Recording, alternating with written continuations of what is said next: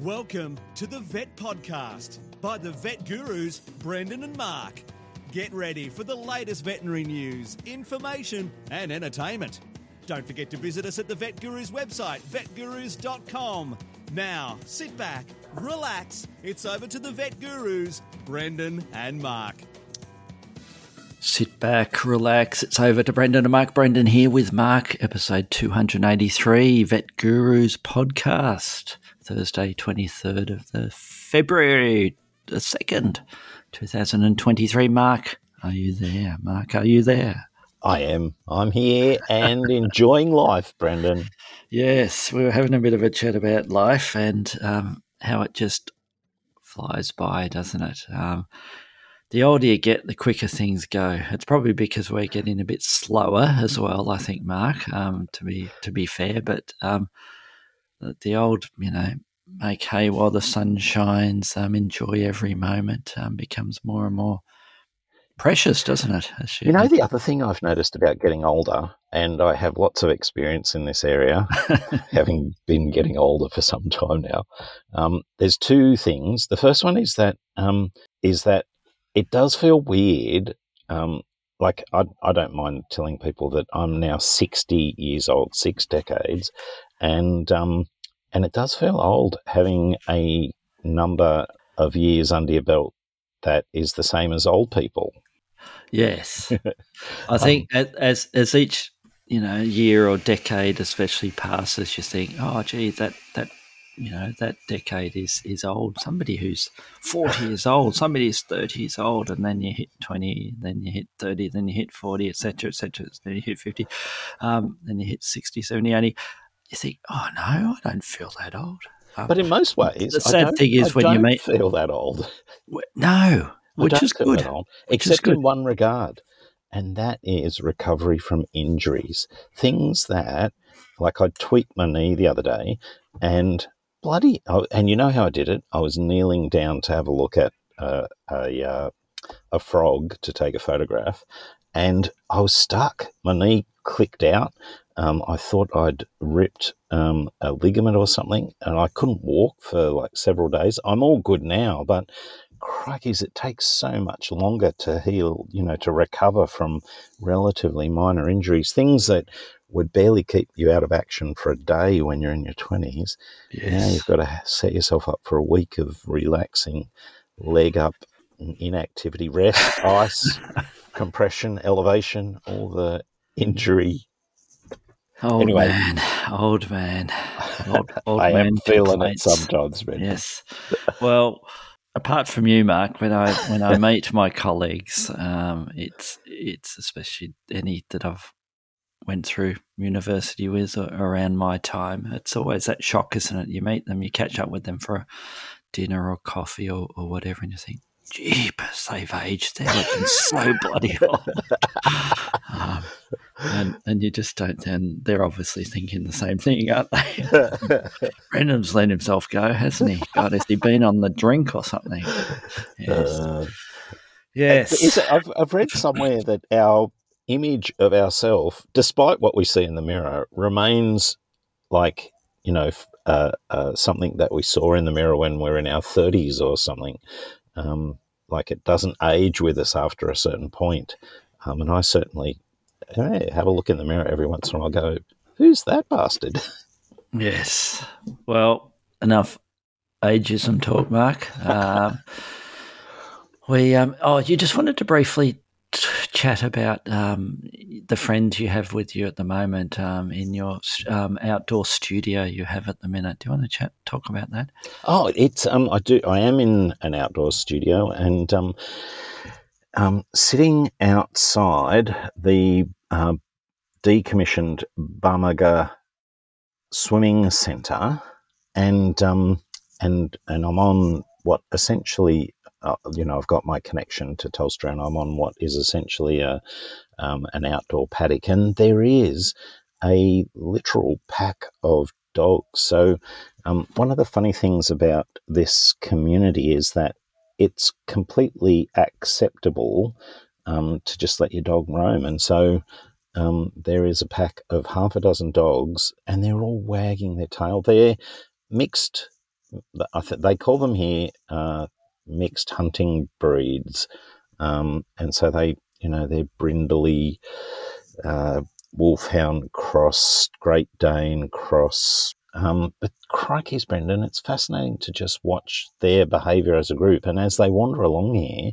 um, they the, another dog just wanders in, and just the angles, the body language, the the tail wagging, the sniffing. Um, it uh, it reminds me of a lot of my small animal behaviour, but just like the practical reality of it, just is right there in front of me. Ah, do you know who does all the vet work for those? Is there a program up there to to um, you know, catch and deworm and desex those, or the, are they owned ones, as you sort of hinted with some of them? No, they are owned. Um, by and large, they're owned.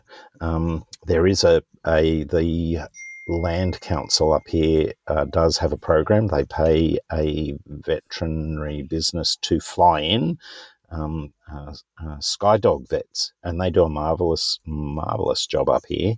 Um, and uh, and it's it's yeah, I, I, the whole desexing thing. The thing about Bamaga um, is that it's unlike a lot of other remote communities in that it is an amalgamation of um, of uh, several indigenous communities.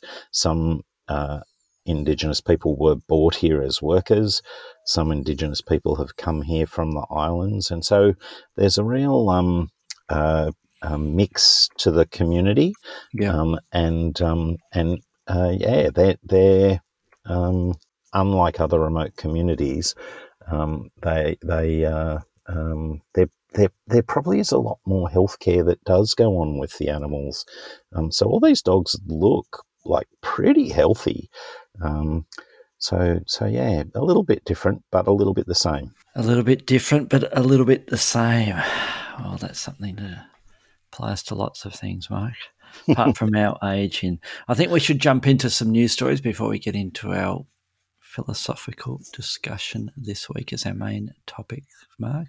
Um, a couple of bird top bird ones, Mark. I've put up. You'll be you'll be pleased, and even the one I'm doing is a bird one as well. So the one I have is, and I think this one makes logical sense, doesn't it? And I'm sure you're well and truly up with this one. Birds that dive may be at greater risk of extinction, Mark. And um, obviously, many water birds have evolved very specialized bodies and behaviors to help with diving. And um, this is a Science News article that we will link to. And so there's substantial morphological adaptation for diving, which includes things such as neck, neck muscles and bones in the chest, etc. And you, you certainly could imagine the forces, Mark. Um, you've probably read some papers that talk about the forces of um, when birds are hitting the hitting the um, water, Mark. Um, to indeed to, the gannets. We love watching the gannets and boobies dive into um, the water.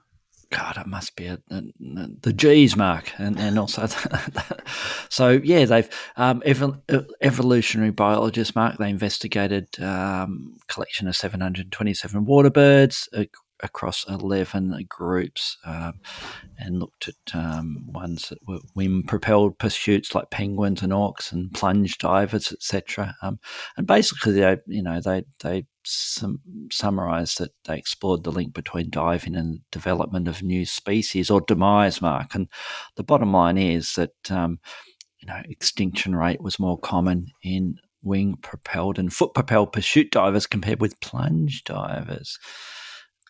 And I think the takeaway sentence from or paragraph from this article is the more specialized you become, the more reliant you are on a particular diet, foraging strategy, or environment. And basically, they haven't had any birds that have become this specialized for this sort of dive in mark um, that revert back the other way, you know, and that's the concern with them is that they're trapped in their own evolutionary adaptation mark, so it doesn't bode well for their long term survival. These guys, um, what's your thoughts on this? You know, what do we need to do? Um, fix the world, don't we? Um, which is impossible. Um, it is I, fascinating, I, though, isn't it? That um, that there are species who are generalists and have general abilities, and, and we we've seen this in Australia here because we have uh, pelicans who are you know overseas. The overseas species of pelicans are um, plunge divers, and our birds have all the adaptations, the subcutaneous airlay, the emphysema, and uh, the strength of their neck. But our birds don't plunge dive. Um, just pointing out that those birds can use those adaptations in different ways. But the more specialized ones, like penguins and loons and whatnot, they they've almost painted themselves into an evolutionary dead end. And as long as their environment persists, that's okay because they're uniquely adapted to it. Uh, but as we change those environments, as we fish them, as we Yep. create alterations through climate change, uh, many of these birds have nowhere to go because they're stuck in the dead end. So, so yeah, I think it's just another reason for us to be aware that we hold the key to the survival of many of these species, and and we need to take that responsibility seriously and and manage the way we use their the, their food stocks, their their habitat, um, and more generally um, take some real uh, affirmative action on climate change. Well said, Mark. Well said. Now you have another bird news item for us. My one's uh, um, well, probably smaller in terms of um, you know the worldwide effect on survival, I love But this one. though. but it is, it does have sort of like a I don't know, uh, uh, um, so many things about it make me smile. I know that's perverse. Um, so that it's uh, uh, um, an article that talks about a bird smuggler. Um, and the first, the first thing that makes me smile is the um, the time that must have been spent to come up with the clickbait headline that um, kingpin bird smuggler turns jailbird. Um, and and the story essentially is the the uh, the story of the capture of a, a man who smuggled finches from Guyana into New York for birdsong competitions. Um, and he's been sentenced. He's been he's a repeat offender, and um, this is the second time he's been sentenced in a Brooklyn court. Um, he has vowed uh, that it would be his last, and I believe him. Um, he was sentenced to one day, uh, one year and a day in prison. I, I would be interested how the um, how the judge came up with that particular number. Um, he's 62 and um, and he's just passionately involved in in um, in Latin America. There apparently is a, a you know a big uh, subculture of uh, competing songbirds, um, and so uh, yeah, um, people get very passionate about this, and uh, some of the birds fetch thousands and thousands of dollars. Um, and with a significant Latin American community in the US, uh, there is the opportunity to move these birds into that country for money. Um, but um, I don't know, Brendan. The, one of the reasons I was saying to you before um, that one of the reasons uh, this brought a smile to my face was that um, it gets in the news, but I don't know how much.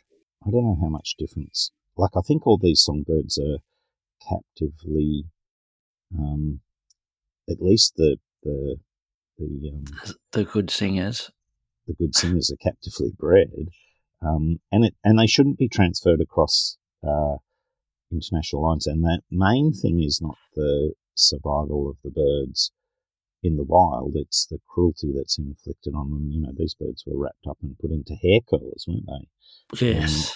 And uh, I think the fact he was bald was a bit of a giveaway um, when they found all these hair curlers in his luggage. well, No. and he used the same technique twice. yeah, he did.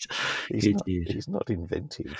And he, Um, he actually stra- and I've just uh, I've just sent you a little pic of the uh, actual his uh, the hair curl. There's one set of them that was strapped around his ankles. Mark, um, that's that's how he did them, like a like a chain around his ankles. Um, um, yeah, so he's got cankles, um, and that's how they discovered him. um, with his. Yeah.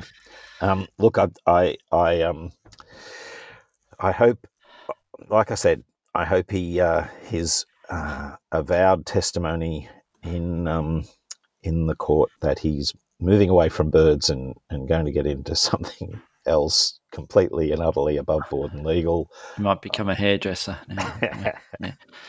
Um, yes, I'm going to stay away from the birds. He pledged in a video he submitted to the court because it's trouble. Um, he said, Mark. So there you go. Although it's yeah, like you said, it was the second time he's been caught. So there we go. Kingpin bird smuggler turns jailbird. yes. it's got all the clickbait you'd love there, Mark. Well, let's jump into our main topic, and it's one that you suggested, Mark, and it's a bit of a, bit of a discussion about, well, our particular niche um, of veterinary do- I practice, Mark. I do swing between highly technical and focused topics and real waffly philosophic topics. And, and, and this time I've gone for the philosophy. So, what have you put down there? You've, ah, gee, you've got very fancy here. Five top paradoxes of unusual and avian veterinary practice.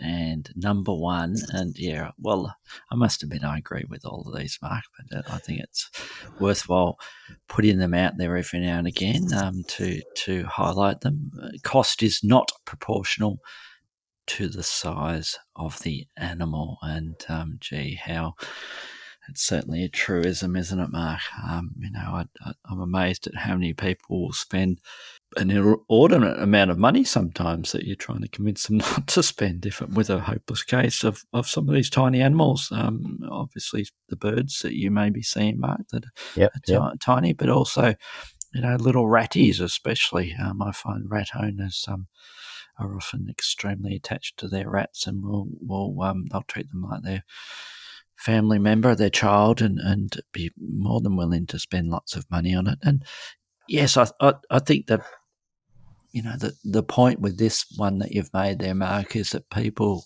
who don't have an affinity for animals or, or pets, um, if you mention something like this, that I saw a rat and the people went and paid for a CT scan or whatever, um, um, they're gobsmacked, aren't they? They say, "What? Just for a rat?" You know, um, and the same could be said if it's oh, just a budgie or just a just a fish. Um, so yes, cost is not proportional to the size of an animal, and, and I think we all make the mistake of second guessing a lot of the time, don't we, um, with our clients and their pets. Um, in regard to mm, to the money situation, and there's always that trap of, of if you think, gee, I want to do this particular procedure or this test on on the patient in front of me, and um, you may not mention it because you're worried that the client will say no, that they that they that they don't want to spend the money, or that they think the money is not well spent, um, or that it's an exorbitant fee or whatever um, for for that workup. So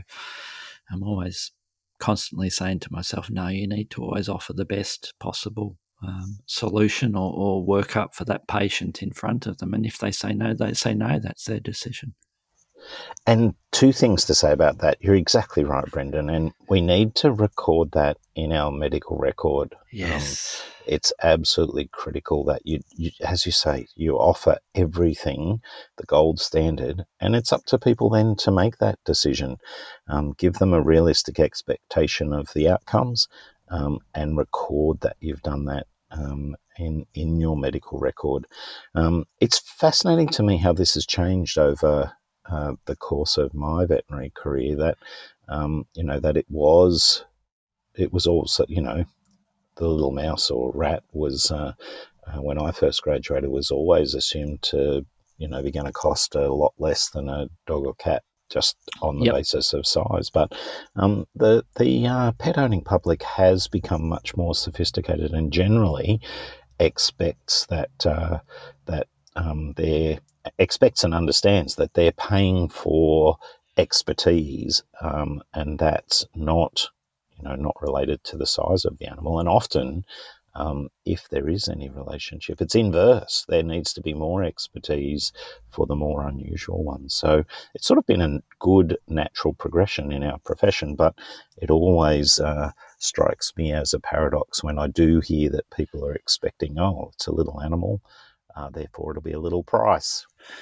Yes, and as always, we'd be interested in our listeners' thoughts on this and any any case examples they've had with it. And vetgurus at gmail.com, the place to send the email mark. Number two. Number two is that, because uh, I'm often caught saying this to recent graduates, Brendan, I'll often say, oh, look, uh, don't be afraid of getting into unusual avian type work, working with reptiles, working with birds, uh, because those principles that you learned in university for small animal, large animal medicine, those same general principles apply. You've just got to apply them to these new species. Um, so, all of the graduates that leave Australian universities uh, definitely are qualified to use those general principles. But the paradox is that you do need to be aware of the peculiarities of the individual species that you're dealing with. Um, you can't use uh, the standard antibiotics in our small mammal herbivores. You're going to cause problems. Um, you can't use certain drugs with ferrets, and you have to be aware of the size of the animal. Um, you can't use generic doses. So there are the paradox is that the same general principles apply, and everyone can do it, but you have to be aware of the unique individual peculiarities of your species. Yes, well put. I mean, when I'm occasionally teaching, um, I stress two things, and I, I, usually break it up into the two aspects, Mark, um, that you've sort of hinted at there. I say, what is the same and what is different when we're doing with dealing with this particular species? So, what is the same? We still have our same, you know, scientific approach, our our, our systems and, and organs and and what type of disease process is going on. That's still going to be the same. We're still going to get infectious processes, neoplasia, you know, metabolic disease, whatever, um, in that particular species. And we have systems and organs involved with that species. So, what is the same? And use the same approach you do um, to any other, you know, domesticated or, or, or, other species that you're seeing, and then what is different, and that's a tricky bit, you know. And I, and I think it's important to separate the two you know, um, and, and it makes it easier in my, in my my my mind it certainly does the, the approach to the cases um, and when you're looking at what is different and it may be everything from your drug, drug doses to the fact that it's a bird that has this air sac system to to a reptile that um, needs to be kept at its preferred body temperature so good point mark. Number two. Number three. Number three leads on from number two in that there's a for me, there is a particular observation that I've made about rabbit owners, um, and that is that uh, rabbits are um, relatively, you know, small, simple-stomached herbivores, and that that rabbit owners have a characteristic that they share with um, horse owners in that they're um, they're well I can say this because I've owned a rabbit. They're a little bit weird, Brendan.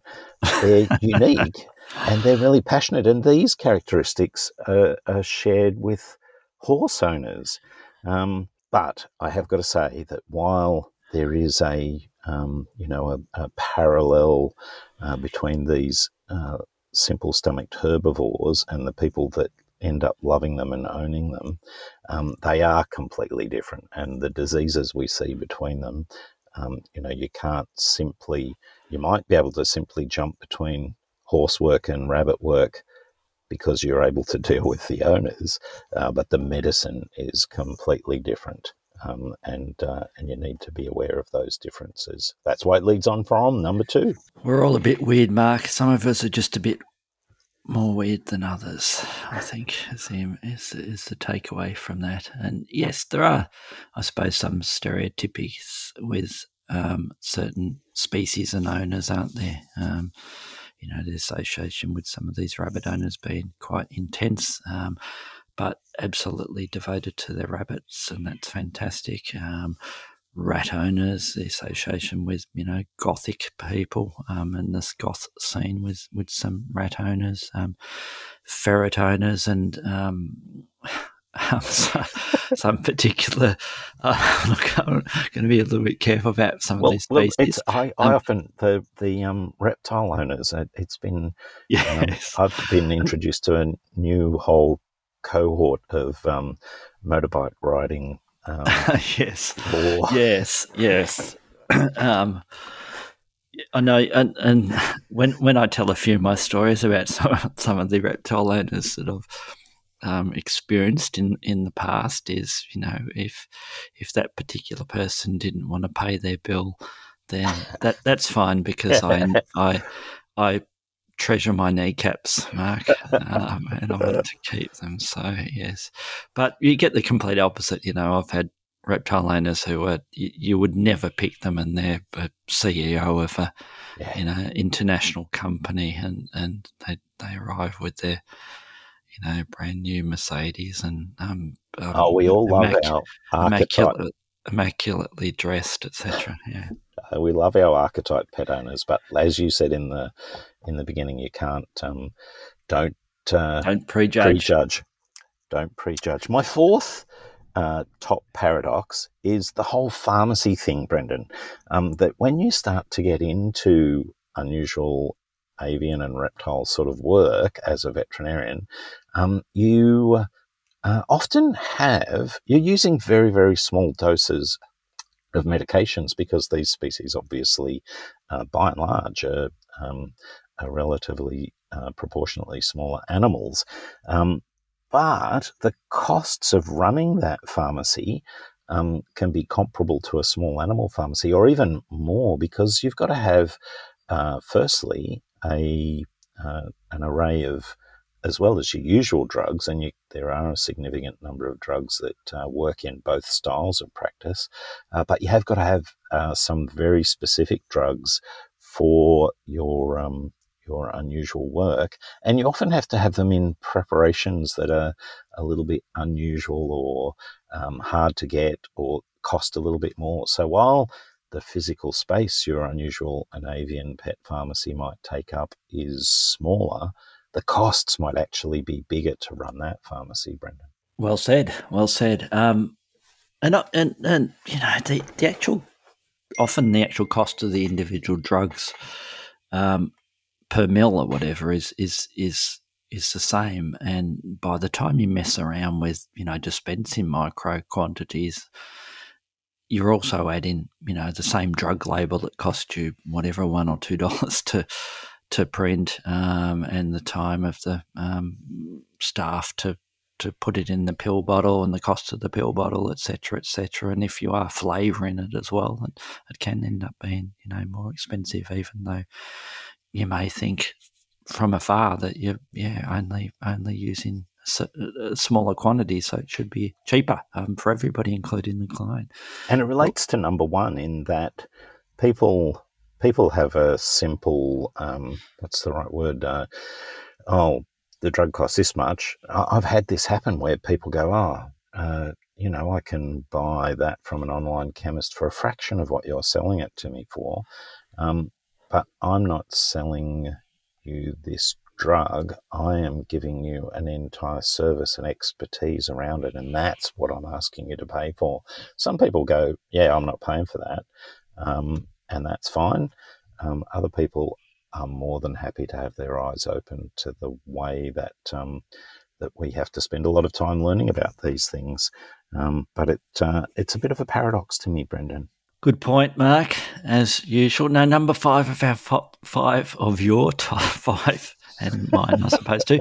Five top paradoxes of unusual and avian veterinary practice. Well, this relates to the you know the record keeping topic that we canvassed a little bit before.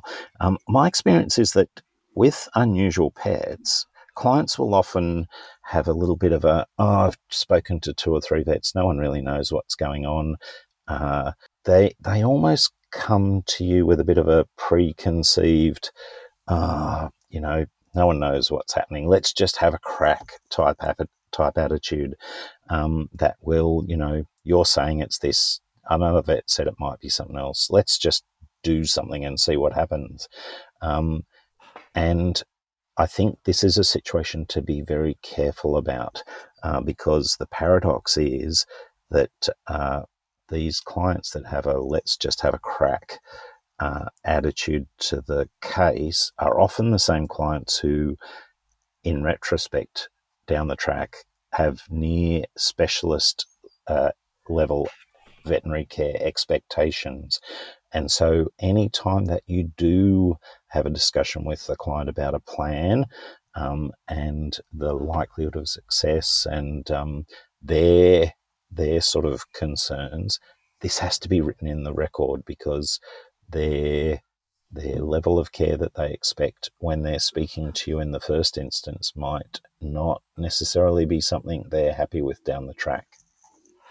Uh, interesting point. So, I suppose one point of way of putting it, Mark, is that you you say to them, "Look, we've got this very difficult surgery to do on this bird, um, but we can have a try if you like. Um, and if it all goes horribly wrong, um, then they blame you and say, you know, you're the specialist bird vet. Why didn't you save my bird? Is that what you're saying? Yeah, yeah. That's um, uh, in typical fashion. You've trimmed my waffle down to a succinct little statement. But yeah, it's exactly right. You um, uh, and I suppose the corollary of that is don't while uh, while it can sometimes be difficult, don't be afraid of referring to a specialist. If you're a general uh, accession vet who's doing unusual and exotic and avian patients, um, and someone does express an interest, you know, in the the uh, the high powered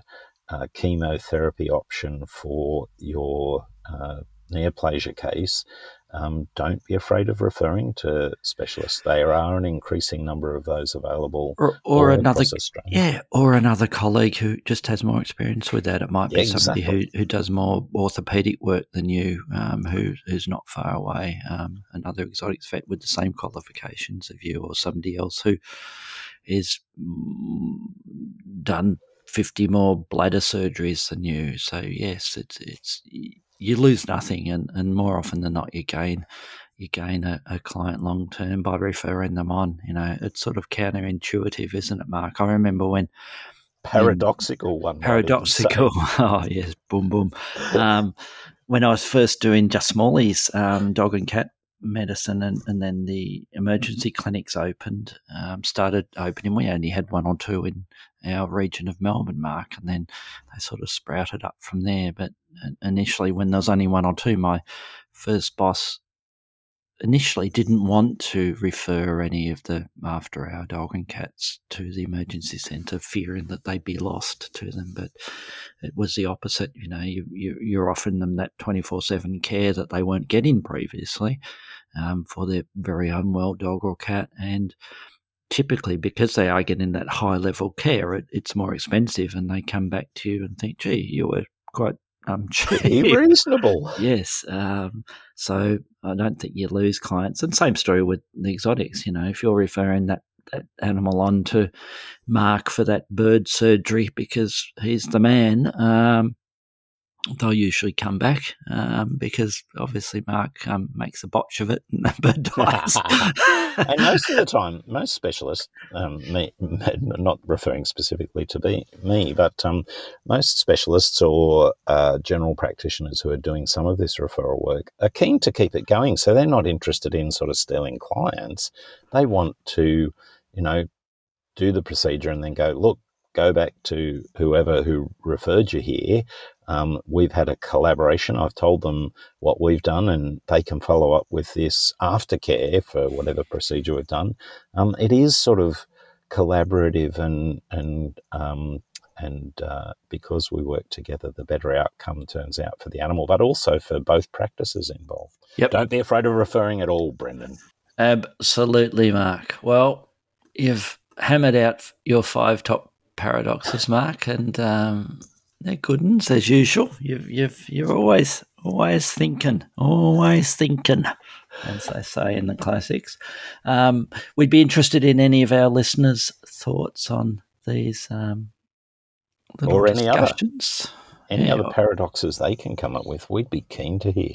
Yes, we would. And with that, we're out of here. We'll talk to you all next week. Thanks for listening.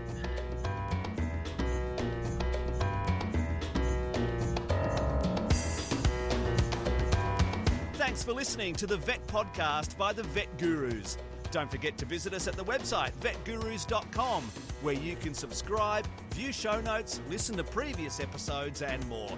You can contact us via email at vetgurus at gmail.com to ask a question or just say hi. Thanks again, and see you next time.